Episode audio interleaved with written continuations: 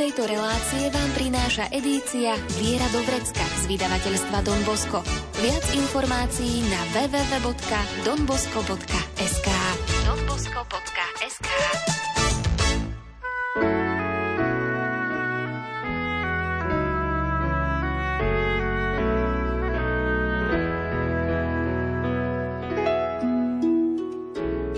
Viera do vrecka.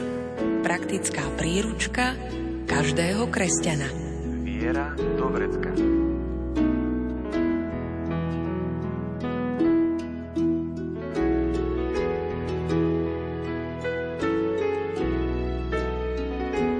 Ak človek ponúkne Bohu všetko, čo má, Boh cez neho môže robiť zázraky. A svätý Jan Bosko taký bol. Za všetkým, čo urobil, vidieť Božiu stopu. Jeho heslo znelo: až do posledného dychu budem patriť mladým. O čo všetko sa Don Bosco snažil a aký bol, porozpráva nám v nasledujúcich minútach Salesián Don Jozef Luscoň. Zaznie hudba podľa výberu Diany Rauchovej. O zvukovú stránku sa postará Marek Grimovci a príjemné počúvanie vám praje Andrea Čelková.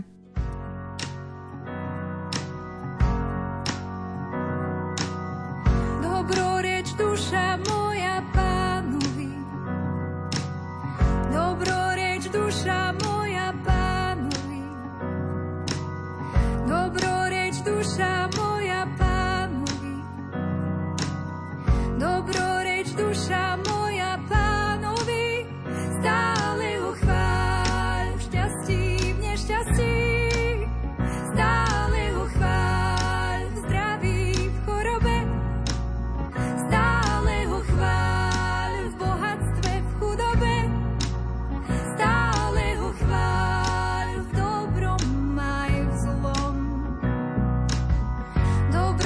Duša moja Pánovi, dobroreč duša moja Pánovi, dobroreč duša moja Pánovi,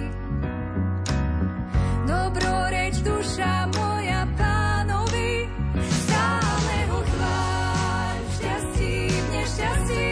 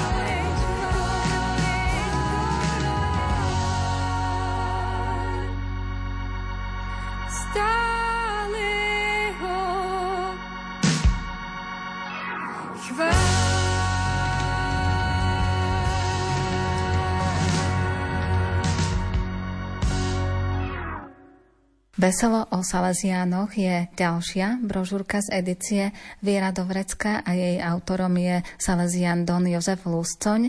Ak budeme vychádzať už z toho samotného názvu, prečo veselo o Salesiánoch? No lebo ten duch salesiánsky má vnútri v sebe aj radosť, veselosť, optimizmus, nebeda kamena ťažkosťami tých čias, v ktorých žijeme. A zároveň, keď pozrieme spätne na našu históriu, tak zistíme, že si to udržiavali naši bratia Salesiáni počas celej tej histórie. Takže sú tam aj také epizódky, príbehy, ktoré nadnášajú a prinášajú radosť a veselosť. Čiže čo nám prináša táto brožúrka? Taký pohľad do dejín Salesiánov? Táto brožúrka má 3 časti, také väčšie. Prvá časť hovorí o spiritualite Dona Boska a snažíme sa priblížiť naše korene. Druhá časť je, ako vlastne sa dostali tí slovenskí chlapci k tomu, že spoznali Dona Boska a ako boli prví Salesiáni. a dá sa povedať, že ako priniesli na Slovensko tú charizmu a tiež tie úspechy, ktoré teda do príchodu komunizmu mali. No a tá tretia časť by bola taká, ktorá opisuje, ako žili v totalite a aj také vizie do budúcnosti. Predstavujete aj samotných Salesiánov? A hneď taký úvod je, že Salesiáni, čo sú zač? Vychádzame ale z toho, že my už vieme, že zakladateľom Salesiánov je svätý Don Bosco a on sa venoval mládeži. Čiže z toho vychádza v podstate aj celá tá činnosť Salesiánov? Áno, Don Bosco je náš zakladateľ. Sme tak nadnesene duchovne povedané jeho synovia. Jeho životopis je taký, povedzme, pekný a zároveň aj dramatický, lebo sa narodil v roku 1815 v Beki, nedaleko Turína, ako dvojročný osirel. Otec už bol raz ženatý, otec mu zomrel, teda mal z toho prvého manželstva aj Antona a ten bol troška taký tvrdší, nejaká taká povaha. Takže Don Bosco to mal dosť ťažké, ako ešte Janko Bosco, tak v začiatku začal teda veľmi musel pracovať doma a tak ďalej. S tým Antonom mal ťažkosti a túžil stať sa kňazom. A ako 9-ročný mal taký pamätný sen, ktorý ako keby mu tak načrtol tú jeho budúcnosť a videl sa teda na lúke, kde sa chlapci mlátili a on to chcel tam vyriešiť, aby nenadávali, tak tiež ich začal buchnatmi častovať, ale v tom sa mu zjavila postava, povedala, nie Janko takto, ale láskou. On sa rozplakal, že on to nezvládne. A kto si? Pýta sa tej postavy. No a on mu nepovedal priamo, tá postava to bol Pán Ježiš, ale že som synom tej, ktorú 3-krát denne pozdravuješ. Anjel Pána, myslel tým tá postava. No a pokračovalo to tak, teda, že mladík, Pán Ježiš mu povedal, že dám ti matku a učiteľku. A zjavila sa Panna Mária a v tom sne zrazu videla, mávla tak plášťom a zrazu z tých chlapcov sa stali zveri. To nejaké to vnútro sa objavilo z nich. A on, že čo to s tým? Aj sa začal báť. No a potom, že treba ich meniť, Janko. No že ja to nedokážem. Opäť bol taký citlivý 9-ročný chlapec. No a Panna Mária hovorí, že buď pokorný, statočný a láskavý a že sa to dá. A mávla opäť tým plášťom a z tých chlapcov, čo boli akože zvieratá, sa zmenili na pokorné baránky. A potom Janko teda na tým všetkým len tak hýkol a ešte mu povedala, že raz všetko pochopíš. No a dopadlo to teda tak, že keď rozprával o tom sne doma, tak niektorí ho vysmiali a si budeš vodca zbojníkov, to ten Anton mu tak povedal. No mama hovorí, kto vie, či nebudeš kňazom? A stará mama, snom netreba veriť. Taká rôzna teda odpoveď na tento sen, no ale nakoniec sa to začalo naplňať. Že Janko mal záujem o mladých ľudí, o chlapcov. Keď počul niečo v kázni, bol veľmi dynamicky, tak potom ich dával dokopy v nedelu po obede a tým mladým hovoril tie kázne, tie príbehy. Nebol televízor, neboli nejaké médiá, takže to sa tak zhromažďovalo a mali ho všetci veľmi radi. Tak na túto cestu vychovávateľskú nastúpil Janko ešte ako chlapec. On mal ale viacero takýchto, dá sa povedať, že vizionárskych snov. Don Bosco bol veľmi obdarený. Jednak mal také veľmi krásne, prirodzené vlastnosti. Hovoríme, že možno aj to, čo zdedil po otcovi a mame a tiež vlastnosti tohto kraja. Bol húževnatý, mal vynikajúcu pamäť. Mal úžasnú silu v rukách, on luskal orechy medzi 2 prstami. Potom šprinter bol aj kúzelník. Kúzelník v tom význame, že okúkal všelijaké tie vlastnosti kúzelnícke. Vedel chodiť po lane, takže to bolo také mimoriadne na tej jednej strane. A na druhej mal veľmi rád Pána Ježiša a Pannu Máriu. Niekedy hovoríme, že ako keby každý človek má 2 krídla, ktorými letí do neba, to prirodzené a to nadprirodzené, a medzi to nadprirodzené ešte patrí dar snov. Dokonca vieme, že bilokoval. Dokonca sa pomodlil nad mŕtvým chlapcom a ten sa zobudil a prišiel k životu a ešte sa vyspovedal. Mal, takže keď pozrel na chlapca, vedel aj, povedzme, že jeho ťažkosti, vedel tak čítať z duše. Chlapci boli presvedčení, že vie čítať ich hriechy z čela, takže chodili kolo neho niekedy s rukou na čele. No a samozrejme mal aj výnimočný vzťah Pani Márii a Pánu Ježišovi, čiže bol takto pripravený na takúto činnosť.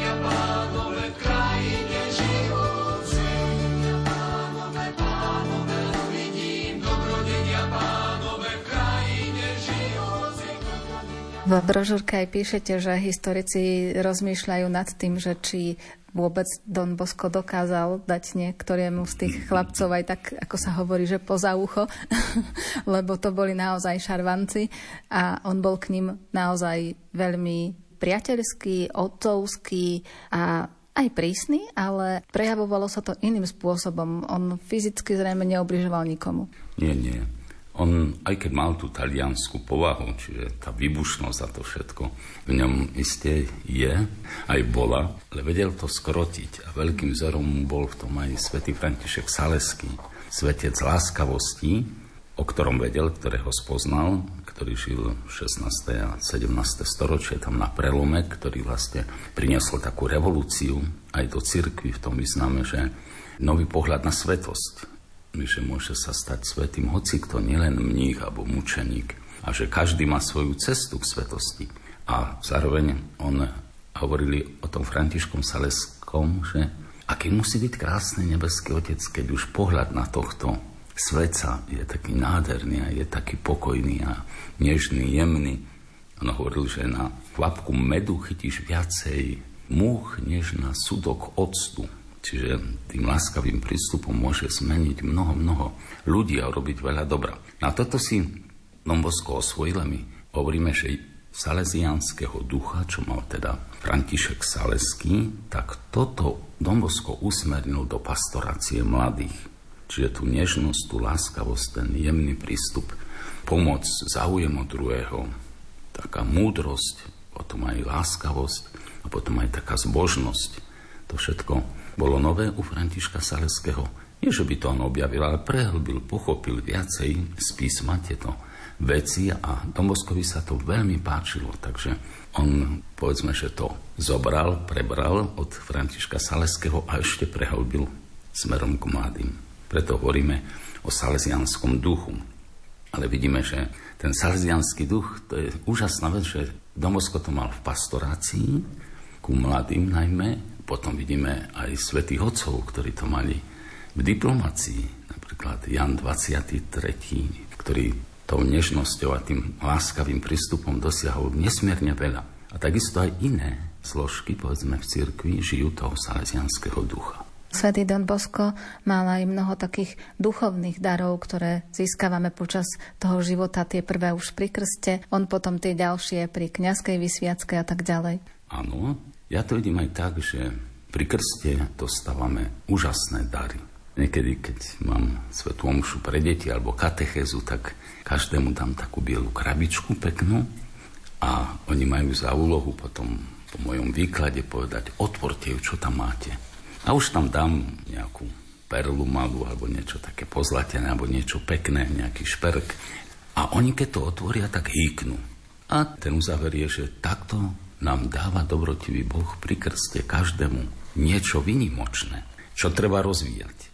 Treba to rozbaliť, najprv zistiť, čo to je. To sú tie dary aj duchovné. My máme modlitbu zasvedzujúcu Salesiáni, kde sa modlíme, ty si ma v deň krstu zasvetlil pre seba. Čiže ja som pri krste dostal dar kňazstva aj salesianského života.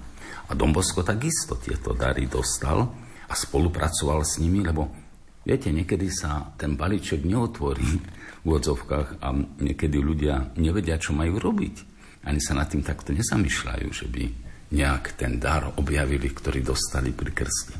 No ono sa to rozbalí modlitbou, dobrými skutkami, dobrým životom, rozhovorom s Bohom, aj takým duchovným sprevádzaním. A dneska dokonca sa tak hovorí, že výchova mládeže nie tak všeobecne, že robíme akcie pre nich, ale že sa máme pýtať, čo Boh s tebou plánuje. Nie, čo rodič si povie, že ja chcem mať z teba toto, ale ten hĺbší pohľad je, a Boh čo chce mať z tohto môjho dieťaťa, vnúčaťa a pomôcť mu rozvinúť to, čo Boh tam vložil do neho. A Don Bosco išiel postupne a objavoval v sebe jednak ten vychovávateľský dar, potom kňazský dar, potom, že vedel sprevádzať duchovne, vedel sa obetovať za druhých, videl, že vlastne ten humor, radosť, to je veľmi dôležité v živote mladých, tak im to snažil sa prinášať. A to, čo vlastne potrebovali mladí v tej spoločnosti, tak on im to ponúkal. A možno posluchači ani nevedia, že Taliani sa učia o Don Boscovi ako o spisovateľovi, lebo napísal okolo 400 diel literárnych, väčších, menších, no a vydal okolo 10 miliónov výtlačkov, takže on veľmi silno ovplyvnil aj kultúru. Na tieto duchovné dary, schopnosti neustále celý život ho sprevádzali a on vedel spolupracovať s Bohom pri ich rozvíjaní.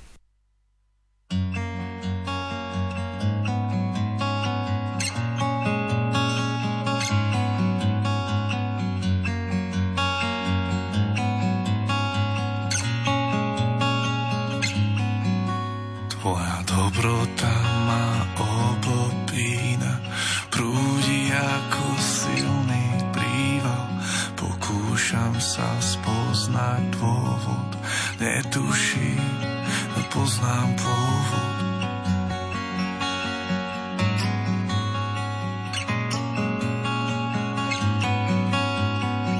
Úspech, úsmev, jedna páseň, toľká milosť, toľká priazeň. Nad hlavou, nad môjim sídlom rozprestrela svoje krídla.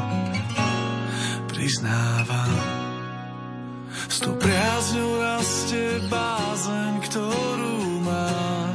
Či snáď nepremrhám šancu vrátiť späť svoj dar.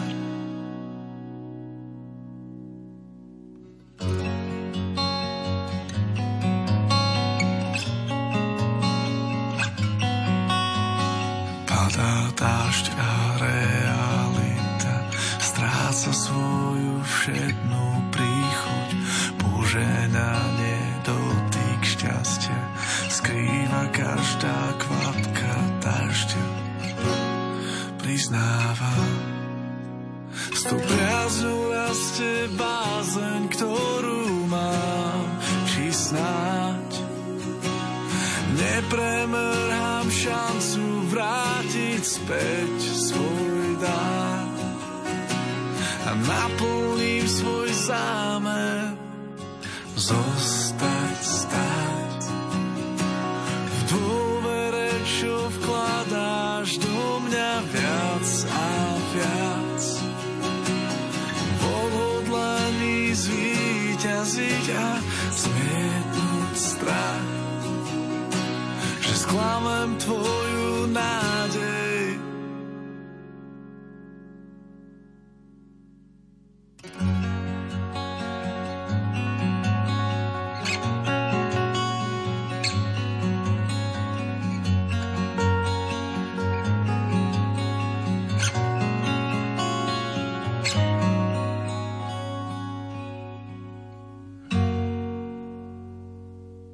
Svätý Jan Bosko taktiež mal veľmi silný vzťah aj k Panne Márii. Tak, môžeme sa pýtať, čo je teda tá salesiánska spiritualita, že čo to tí salesiáni žijú. No zaujímavé, že Don Bosco, keď stratil toho otca, ako keby mu chýbal ten otec v živote, ale na druhej strane práve tá túžba mať otca sa nejak preniesla do neho, že on sa stal otcom a učiteľom mládeže. On zistil, že rodinný duch, zdravý rodinný duch veľmi prospieva každému. A on aj v tých meditáciách svojich zistil, že veď v nebi sa žije rodinným duchom. A teda je dobre, keď sa tak žije v nebi, tak nech sa žije aj v tých oratóriách, v tých jeho dielach. Takže základ tej spirituality salesianskej je rodinný duch, kde je láskavosť, kde sa odpúšťa, kde sa láska spláca láskou, kde idem v ústretí tomu druhému, kde som nežný k nemu, kde viem pozbudiť. A tá atmosféra, ktorá sa takto vytvorí, vlastne veľmi pomáha rozvinúť sa chlapcovi a dievčatiu, že to je niečo výnimočné, to je, čo by malo byť v našich rodinách. Povedzme, že aký má Boh plán s manželstvom, to je taká zaujímavá otázka. A niektorí hovoria, že dobre, tak keď Adam a Eva zničili ten raj, tak Pán Boh chce mať milióny rajov, malých rajov v našich domoch. Tam, kde sa majú radi, otco, mama, príjmu deti do tej rajskej atmosféry. A Panna Mária, bez nej by to nešlo, pretože ten rodinný duch, tam sa žiada, aby bola matka, otec, aby tam boli priatelia. No a vidíme, že aj Božie kráľovstvo je vlastne tak nastavené, že kde kráľuje Ježiš, priateľ náš, kde je matka, Panna Mária, kde je otec, nebeský otec, kde sme si všetci bratia a sestry, kde prežívame tú radosť, kde je kráľovstvo, má aj ústavu a to je vlastne evanjelium. Každé kráľovstvo, štát má nejakú preambulu a to je hlavné prikázanie, ktoré je o láske. Takže toto všetko ten náš Don Bosco zachytil a takto to chcel vytvoriť a Panna Mária má rozhodujúcu úlohu v tomto všetkom. Dokonca on ju najprv chcel predložiť chlapcom ako nepoškvrnenú, vzor čistoty, ale potom troška zmenil názor, lebo videl, že má strašné roboty. A tak zobral to vzývanie, ten titul pomocnica kresťanov. A hovoria naši historici, že aj tá robota mu potom išla ako si rýchlejšie skôr, že spoliehal sa na ňu a ona vybavila spustu kontaktov, aby mohlo to dielo rásť. Dokonca my hovoríme, že každé povolanie salesiana je na príhovor Panny Márie. A dokonca vieme aj to, že Don Bosco tvrdil, že ak chceme mať povolania, tak treba šíriť úctu Panne Márii. Čo sa teda aj snažíme. A keď povedali bratia aj v totalite, že pomocnica kresťanov, toto vzývanie, tak mnohí vedeli, a to bude asi salesian. Tak to bol taký výkrik tých našich bratov totalitných. Dali ste do brožúrky aj taký výrok svätého Jana Boska, že dôverujte Panne Márii a uvidíte, čo sú zázraky. Čiže on sa na ňu spoliehal a videl také tie zázraky v tom jeho živote alebo v tom jeho diele, ktoré možno pre niekoho možno ani nie sú zázrakmi, ale on to vnímal ako niečo zázračné. Ja si myslím, že Toto vnímali aj iní, ten jeho veľký vzťah k Panne Márii. On vám veľmi veril a aj šíril úctu troch zdravasov. Je to taká najkratšia pobožnosť mariánska. Sú aj publikácie ako na príhovor alebo na modlitbu tých troch zdravasov, čo všetko sa stalo, aké veľké zázraky. A on tak dôveroval tej Panne Márii, že vlastne on na konci života hovoril, že všetko, čo vzniklo veľké u neho, tak bolo z popudu na vnúknutie Panny Márie. A šíril aj tú úctu aj tým, že on, a teraz ako to brať, vlastne on robil zázraky skrze Pannu Máriu, alebo Panna Mária skrze neho. Pretože mnohí tam boli chorí, tak ťažko ako vždy v tej spoločnosti v Turíne. A on vám odporúčal, že vyspovedajte sa, tri zdravase sa pomodlite, a v začiatku im dával aj nejakú tabletku. A zrazu mnohí ozdraveli. Aj jednoduchí ľudia, ale aj bankári, alebo takí mocní, čo ho potom podporovali. No a že vraj jeden lekárnik, čo to len za tabletky rozdáva ten Don Bosco. Tak už sa vyznal v tej chémii a mikroskopy mal nejaké, tak rozobral tú jednu tabletku, získal a rozobral ju a zistil, že to je obyčajný chlieb. No a keď sa to Don Bosco dozvedel, tak si uvedomil, že troška ako keby huncucky ťahal za nos tých ľudí, tak odvtedy hovoril, už nedával tie tabletky z chleba, ale odporúčal, vyspovedajte sa, pomodlite sa, tri zdravá sa, bude lepšie. Tak toto bolo, no. Takže tá úcta, dokonca k Panne Márii ešte tak vyvrcholila, že postavili jej chrám v Turíne, chrám Panny Márie pomocnice kresťanov, a mal tiež taký výnimočný sen. My o tých snoch musíme troška tak povedať, že to boli skôr také videnia. No ale on zo skromnosti tak hovoril, že prisnilo sa mi. No a videl aj to miesto, kde by to mal postaviť, a zároveň na tom mieste, že teda boli ešte z tých rímskych čias popravení nejakí kresťania, čiže to bolo miesto mučenické. Keď začal stavať, prišiel ten stavby vedúci, že no a ako Don Bosco, jak to začneme, aký máte vklad? A on že obrátil vrecko naopak, a bolo deravé, mal tam nejakých 6 alierov, a tak tie mu ponúkol. No ten staviteľ chcel vzduchnúť, ale poznal Dona Bosca, a čo budeme robiť? No a on začal aj žobrať, aj prosiť tých mocných. No a vlastne potom na konci povedal, že každý kameň tohto chrámu je na príhovor, alebo ako poslaný od Panny Márie. No takže to bolo taký pamätník, povedzme, pre ňu s kameňou, alebo teda aj mal vo videní, že Panna Mária mu povedala, že odtiaľ zíde moja sláva. Tak bola to veľkolepá udalosť, ale ešte potom je aj taký živý pamätník, a to s Máriou Domníkou Mazarelovou spolu založili dcery Panny Márie pomocnice kresťanov, takže ten inštitút funguje do dnešných čias a je veľmi dynamický, mladý, krásny, je na Slovensku, takže to je tiež také spoločné dielo s tou ich zakladateľkou a zároveň pripomienkou na tú Pannu Máriu. Aj keď tiež tam bolo huncudstvo, lebo kdesi nejaký pán farár postavil pre Salesiánov miesto, oratórium, všetko, a už tam mali prísť, aj tí ľudia sa tešili, že prídu Salesiáni, ale Don Bosco to tak nejak zariadil, že prišli sestry po dohode aj s pánom farárom, ale troška to robilo rozruch v začiatku, lebo oni chceli Salesiánov, ale nakoniec ich veľmi privítali, a je to taká pekná tiež epizódka z jeho života.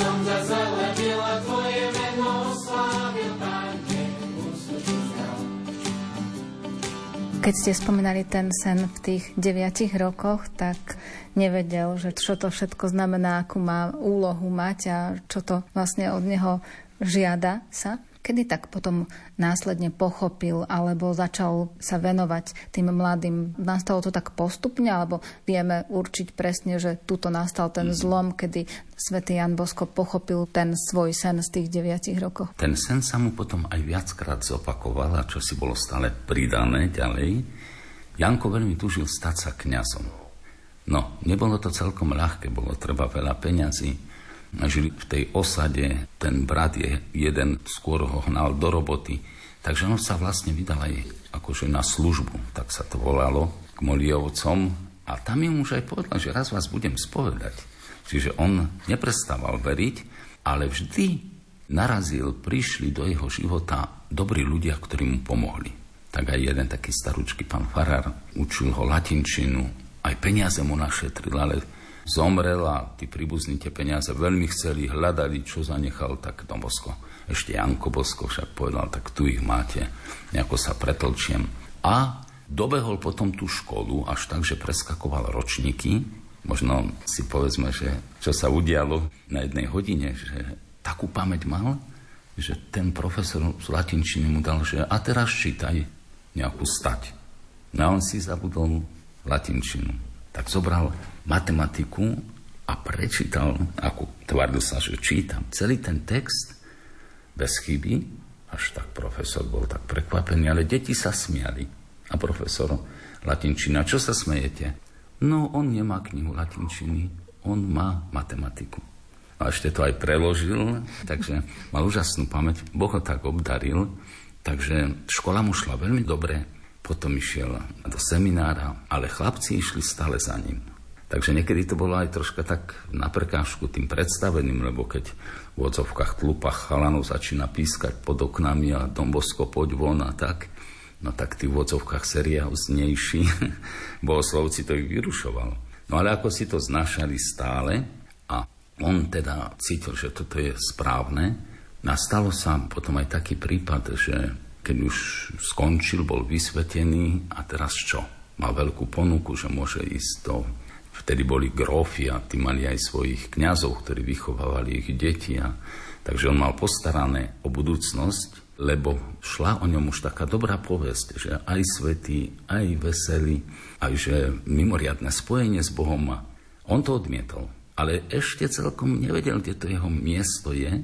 Tak grófka Barolová, to vám bola taká, ktorá tam zhromažďovala zase dievčatá aj také pochybnej povesti, tak ona ho poprosila, či by nešiel tam robiť ako vychovávateľa. Skúsil to, ale tiež jej prekážali tí chlapci, tak sa rozišli, aj keď ho potom stále podporovala, čo je veľmi zaujímavé, a dneska sa spustil proces blahorečenia aj s ňou, aj keď vtedy to vyzeralo, že troška si nerozumejú. No a on teda nevedel, kde zakotviť a všelijaké miesta hľadal, ale urobil jednu múdru vec a tomu poradil jeho duchovný vodca, nech si prehlbí štúdia. Tak ešte, povedzme, také doplňujúce štúdia, kde boli veľmi dobrí profesori a Don Kafaso, taký, ktorý je tiež už blahoslavený, lebo to je taký strapcový model svetosti v tom Turíne. Tam zrazu, tak jak strapec rozná, keď je, tak viacerí sú tam svätí z tých období. No a musím poznamenať, že vedľa je zase jeden stĺp, kde sú všetci teda mena tých, ktorí mu bránili v tomto, lebo zrazu získaval nepriateľov, lebo boli všelijaké proticirkevné nálady a živli a bránili to a sektári a voľnomyšlienkári všelijakí. Tí sú na jednom stĺpe popísaní, kto si im urobil. Tiež pamätník. No, ale potom sa stalo, že už ozaj ten počet chlapcov taký veľký bol, že hľadal miesto a prišiel nejaký chlapík a mu hovorí: počul som, Don Bosco, že hľadáte nejaké miestnosti pre svoje laboratórium. A Don Bosco hovorí: nie laboratórium, ale oratórium. No už akokoľvek sa to volá, ja mám takú kôlnu, či by ste ju nechceli, predal by som vám ju. No a Don Bosco tam išiel a bolo to teda v zúfalom stave, ale videl, že už by mal svoj pozemok, na Valdoku to už bolo. No, mal tam ťažkosti, lebo nejaké ľahké domy tam a všeličo bolo, tak on že hádzal agumšteky cez plot, aby odišli stadiaľ tam tí ľudia a nakoniec mu to predali. Tak zase sa rozšíril, no a z jedného domčeka, a toto je ako také dosilné, teda zo svojho domčeka, z jedného okna, videl presne miesto, kde popravovali chlapcov. Možno je dobré povedať o tej takej kultúrnej, politickej situácii, aby sme vedeli, že čo sa tam deje. Píše sa rok 1844, 5, 6. Čiže tie národy sa v Európe zobudzajú, každý sa chce osamostatniť. Sever Talianska ešte majú Rakúšania, Rakúsko-Uhorsko. Tam hore, takže, ale tie pnutia v Taliansku sú veľmi silné. Taliansko pozostávalo z takých malých kniežat alebo štátikov. Bol tam aj pápežský štát. Takže ono sú nálady zjednotiť to. No a zároveň tá kráľovská rodina Savojských, lebo tam prišli ďalšie všelijaké zmeny územné. Savojsko zaniká postupom a niečo sa presúva do Turína a tak ďalej. No a tie tlaky národné sú veľmi silné. A zároveň situácia bola taká, že začína tá vedecko-technická revolúcia. Bolo to teda už niekoľko rokov po tých napoleonských vojnách, ale vojny tam stále pokračujú a otcovia bojujú a je veľa sírôt a nik sa o nich nestará. A tá mládež blúdi hore, dole, nemá otca, nikoho. A tí majstri, oni chceli vyťažiť z tých chlapcov čo najviac. Robili aj 10-roční a nielen 8 hodín, ale niekedy aj celý deň, 12-14 hodín. No spali pod mostami a rozmáhala sa kriminalita, boli hladní, tak kradli a všeličo bolo. No a novoznikajúci ten talianský štát, alebo už to kráľovstvo, oni sa nebavili s tými chlapcami, že? Pre Don Boska to bolo najťažšie to, že z toho okna videl, ako tam popravujú týchto mladých. Ale Donovi Boskovi veľmi záležalo na týchto chlapcoch, tak im chcel pomôcť. Čo teda urobil? Išiel do väznic, to boli jeho najťažšie chvíle, pretože spovedal takých mladíkov 16-17 ročných, ktorí ho išli popraviť. Takže toho veľmi bolelo a hovoria naši historici, že tam vznikla tá myšlienka, že urobím pre nich oratórium, niečo také, kde by mohli bývať, aby sme predchádzali tomuto nešťastiu, aby mohli vyrásť dobrí občania a dobrí kresťania. Toto je veľmi pekný cieľ. No a tak sa stalo, že na tom pozemku, kde začal bývať, tak ešte jedna taká milá udalosť, zaujímavá bola, stretnutie s takým Bartolomejom Garellim. To bol chlapec, ktorý, nevieme ani ako, zatúlal sa do zakristie u Františkánov, kde máte domovskú svätú omšu. No on tam vstúpil, a ten kostolník, no niekedy tak už mal skúsenosti s takými lapajmi, tak vieš ministrovať? Nie, neviem. Tak čo tu robíš? No a tak ten chlapec zarazený a už chytal ten kostolník, ten zásinák na sviece, čo to také na palici, to býva taký klobučík nastrčený, a že ho ide vymlátiť toho chlapca. A Don Bosco hovorí, čo to robíte? On nič nevie, tu sa túla, behol tu a neporiadok, pozrite baganče, aké má. A Don Bosco hovorí, to je môj priateľ. Váš priateľ. A potom sa obrátil k tomuto Bartolomejovi a dal mu 3 otázky. Rodičov máš? Nie, nemám. Do školy chodíš? Nie, nechodím. Na prvé sväté príjmanie si bol? Nie, nikto ma nevie pripraviť. Zdajú sa tie otázky také povrchné, ale oni sú veľmi hlboké, lebo Don Bosco získava pohľad. Rodinná situácia, rodičov máš? Nie, nemám, som sirota. Na vzdelanie, ako je to? Nechodím, neviem čítať, písať. A po tretie teda, ako je to s náboženským životom? No, nechodím nič, takto som starší, všade ma vyháňajú a tak. No, a tuto je to geniálne, čo vedel Don Bosco, že nájsť bod prístupu u každého človeka. To znamená, kde je ešte dobrý? Lebo v očiach mnohých ten chalan už stratená existencia. A on sa ho pýta, a pískať vieš? A ten Bartolomej hovorí, a ešte ako? A už sa aj chystal zapískať, len ten kostolník, samozrejme, to tam skontroloval tým prísnym pohľadom. A Don Bosco povedal tak, dobre, vieš čo, tak príď v nedeľu za mnou na Valdoko, zoberaj kamarátov, keď máš, a teraz sa pomodlíme jeden zdravás. Tak pomodlili sa zdravás a s odstupom času Don Bosco napísal svoje pamäte, na, hovoríme, že je skoro príkaz svätého Otca, že nech to bohatstvo neujde, ako všetko bojovala teda s tými ťažkosťami a nech sa to zachová ako taký poklad cirkvi. A tam potom spomína, že a tu potom zdrava sa zrodilo oratórium a moje dielo. Lebo tí chlapci prišli tú budúcu nedeľu, no a on ich tam začal, nemali kde spávať. Tak predsa len to bolo lepšie u neho, aj keď stesnené, nakúpil deky a tak ďalej. Takže to dielo sa začalo rozrastať a medzi chlapcami sa to šírilo. Je tam kňaz, ktorý sa nám venuje, ktorý nás nevyháňa, hovorí našou rečou, je veselý, veľa zábavy, všeličo. Tak zrazu ho obklopilo veľké množstvo chlapcov. A sám by to nebol vládal, tak našli sa aj diecézni kňazi, ktorí mu začali pomáhať. Takže tak sa to tam zrodilo. A povedzme, že ten 8. december 1846 je taký veľký okamih, kedy sa rodí to veľké dielo, pretože to oratórium sa potom rozšírilo vlastne po celom svete. Výchovný prostriedok, výchovné dielo Dona Boska.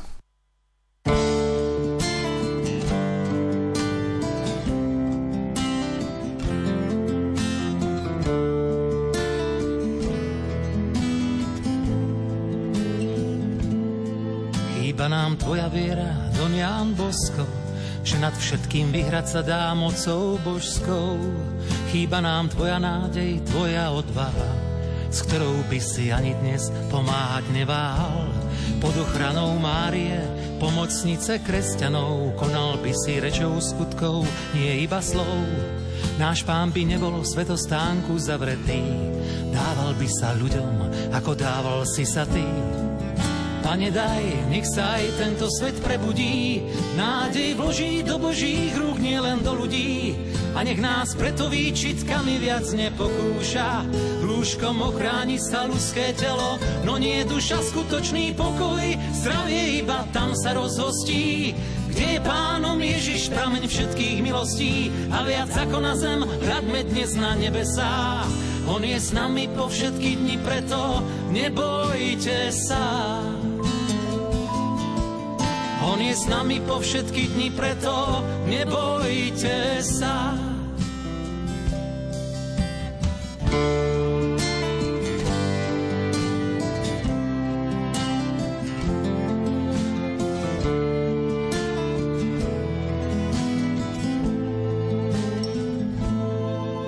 si v jeho mene slúbil, že sa nič nestane tým, ktorí smrteľnému hriechu povedia nie.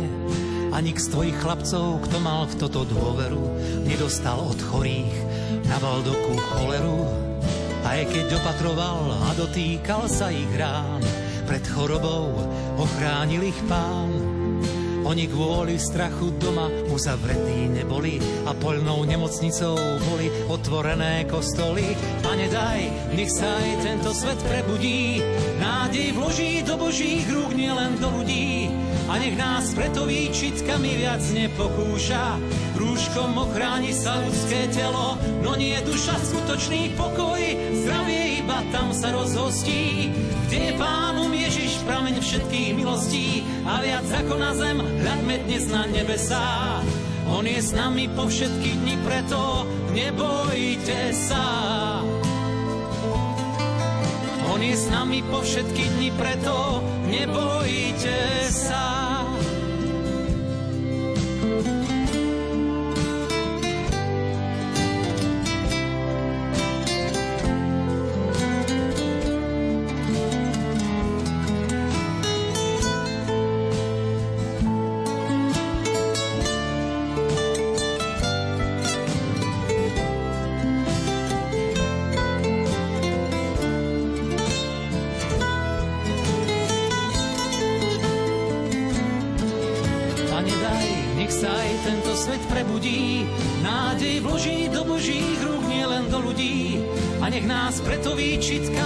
Nepokúša, rúškom ochráni sa ľudské telo, no nie duša, skutočný pokoj, zdravie iba tam sa rozhostí.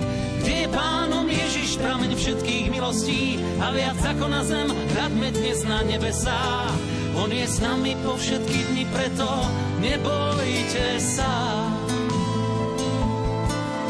On On je s nami po všetky dni, preto nebojte sa.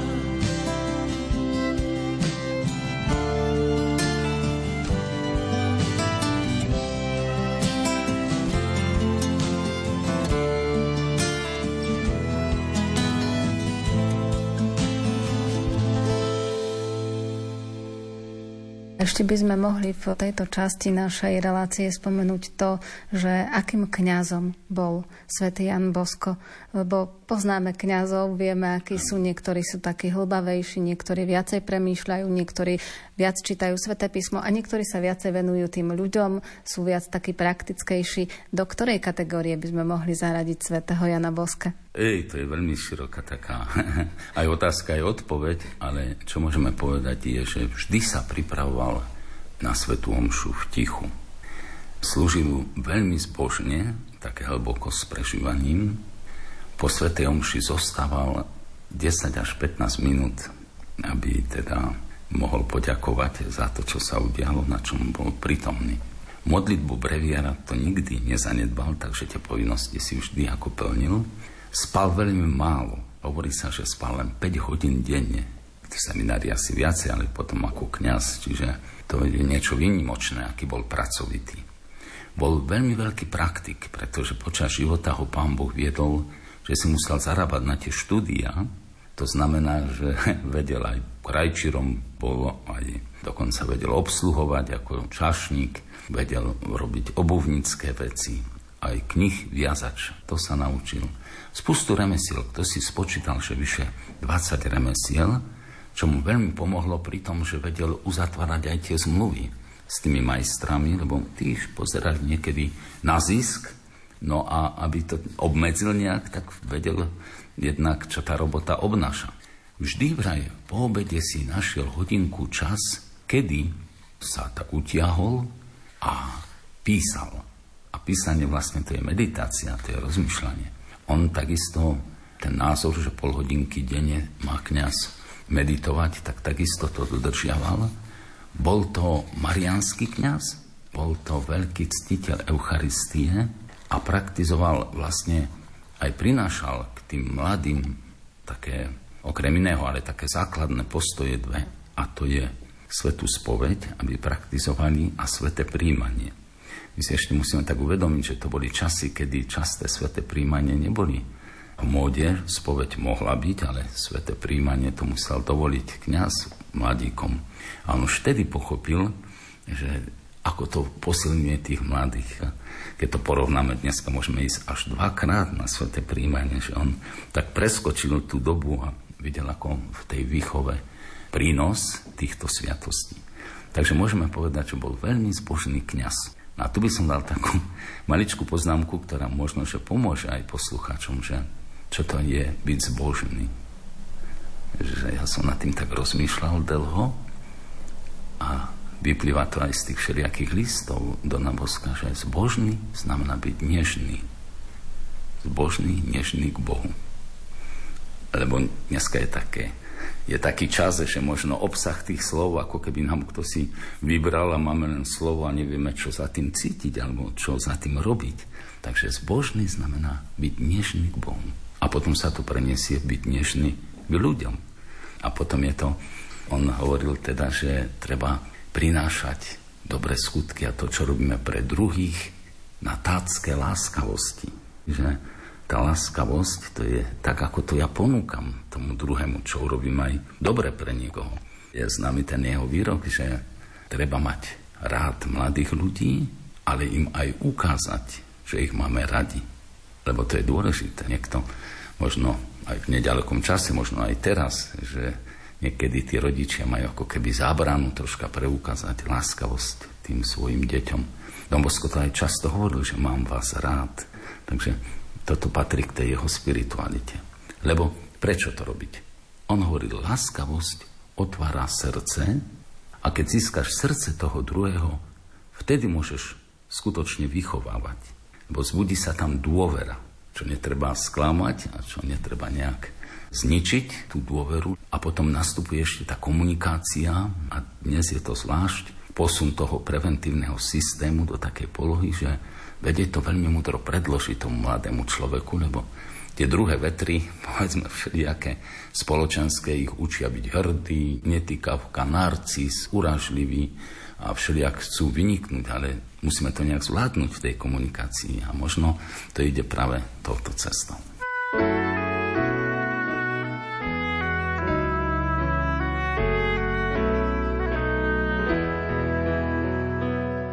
O zakladateľovi Salesiánov, svetom Jánovi Boskovi, nám porozprával Salesián Don Jozef Luscoň.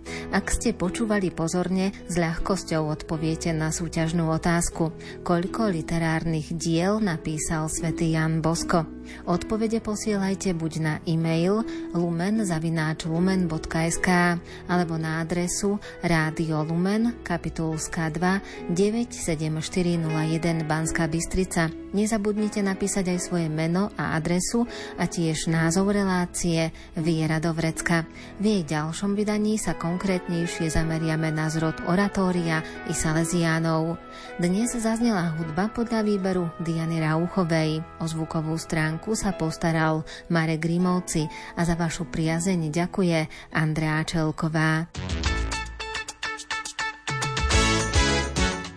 Tému tejto relácie nájdete v edícii Viera do vrecka z vydavateľstva Don Bosco. Viac informácií na www.donbosco.sk. Donbosco.sk.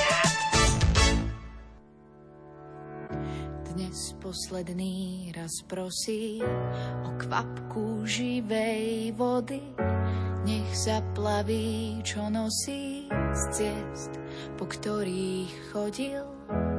Do ochrany vkladá všetkých, ktorých k tvojim bránam viedol, ukazoval na otvorené nebo. Dnes posledný raz prosím o kvapku živej vody, nech zaplaví, čo nosí z ciest, po ktorých chodil, v spomienkach dáva všetkých. S výdychom slova neme, vezmi ma, je odpustené.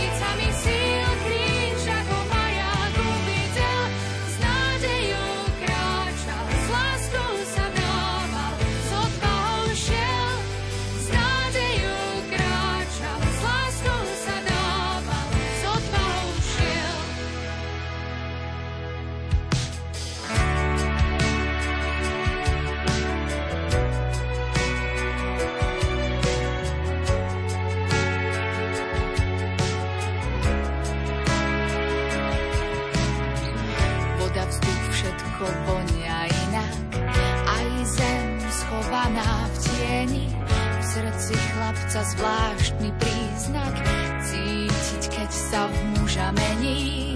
Steny celý lásku nezadusia, ani svet klamstvom pomílený. Ohňom si bol pretavený. Stop.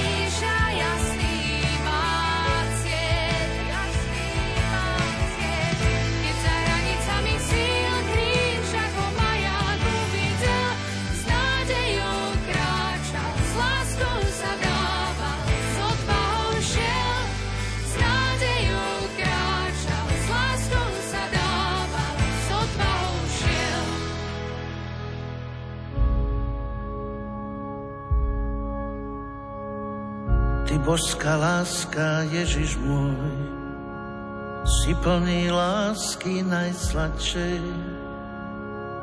Vyžeň mi z duše nepokoj, nech teba len si chránim v nej.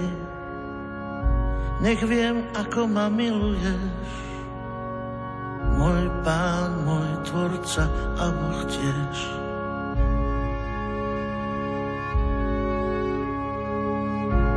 Máš moje srdce, v ňom som s ním a nikdy mi ho nevráť späť. Ty, drahé matky, drahý syn, kto ľúbi ťa, smie onemieť. Väčší je láskou pre teba, už nič inému netreba. Držím tvoj kríž, môj Pane, v dlani. Počujem hlas tvoj, tvoje slova. Nik mi z duše neodstráni. Aj ty mňa príjmi, prosím znova. Aj ty mňa príjmi, prosím znova.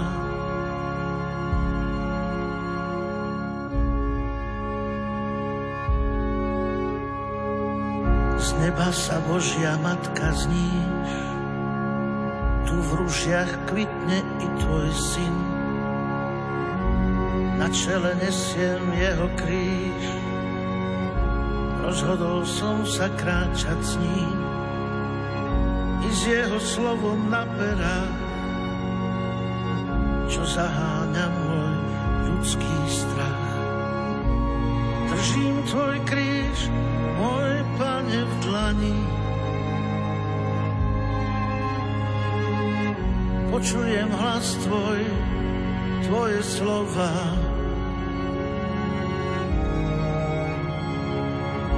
Nik mi ich z duše neodstráni. Aj ty mňa príjmi, prosím znova. Aj ty mňa príjmi, prosím znova.